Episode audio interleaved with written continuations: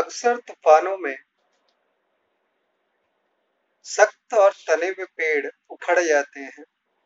तने हुए पेड़ों में फल भी नहीं होते। फलदार पेड़ तो अक्सर झुके हुए होते हैं। जो पेड़ झुकना जानते हैं, वे तूफ़ान आने पर अक्सर झुक जाया करते हैं और तूफ़ान गुजरने पर फिर से खड़े हो जाते हैं।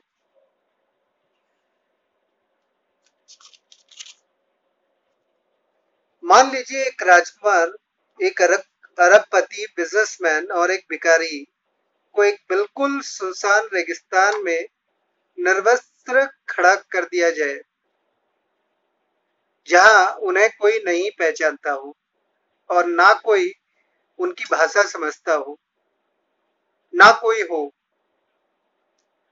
भूखे प्यासे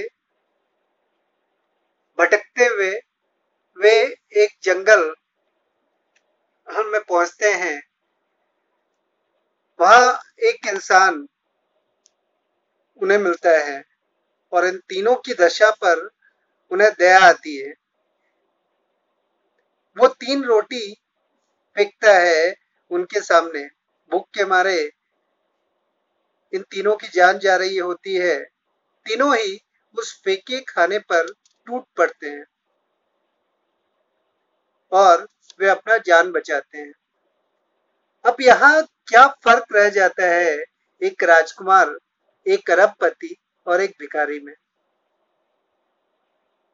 अब न कोई उन्हें जानता था, न ही पैसा, न ही कपड़े और न ही भाषा और ना कोई स्टेटस तो फिर ईगो कहाँ गया?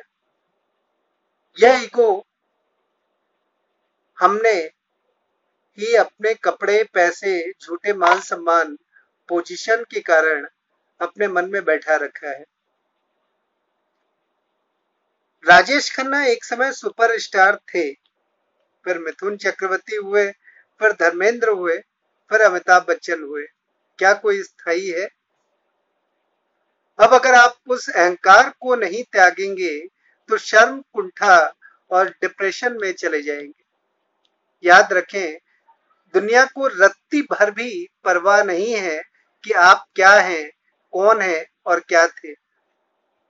वो आज और अभी अगर आप उनके सामने हैं और आप तो वो आपको सलाम करेंगे और आपके पलटते ही आप पर हंसेंगे।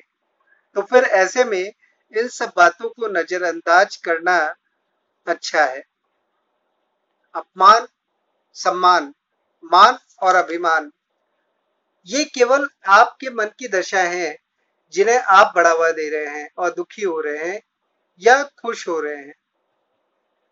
इनका कोई स्वरूप नहीं है।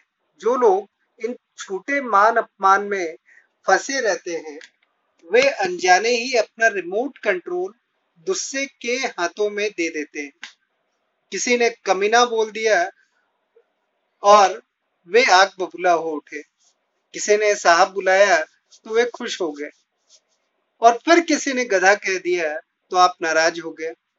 फिर किसी ने सर कहा, आप खुश हो गए। जरा सोचे, ऐसे में जब हमारे इमोशंस, हमारी खुशी, हमारे क्रोध और हर हमारे हर एक्शन और रिएक्शन का रिमोट स्विच दूसरे के हाथों में होता है, तब दूसरों के हाथों की मात्र हम कठपुतली हो जाते हैं। किसी ने आपके लिए कुछ कहा और आप रिएक्ट कर गए।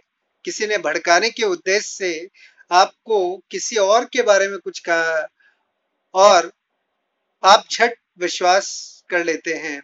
बगैर सच्चाई को और तथ्यों को जाने हुए और अपने अच्छे संबंधों को, अच्छे कर्मचारियों को बिना गलती के फटकार देते हैं या निकाल देते हैं। अतः विश्वास करें अंधविश्वास ना करे। सुने सबकी, मगर तथ्यों से प्रमाणिकता को परख कर, जो सही हो, उसे ही माने।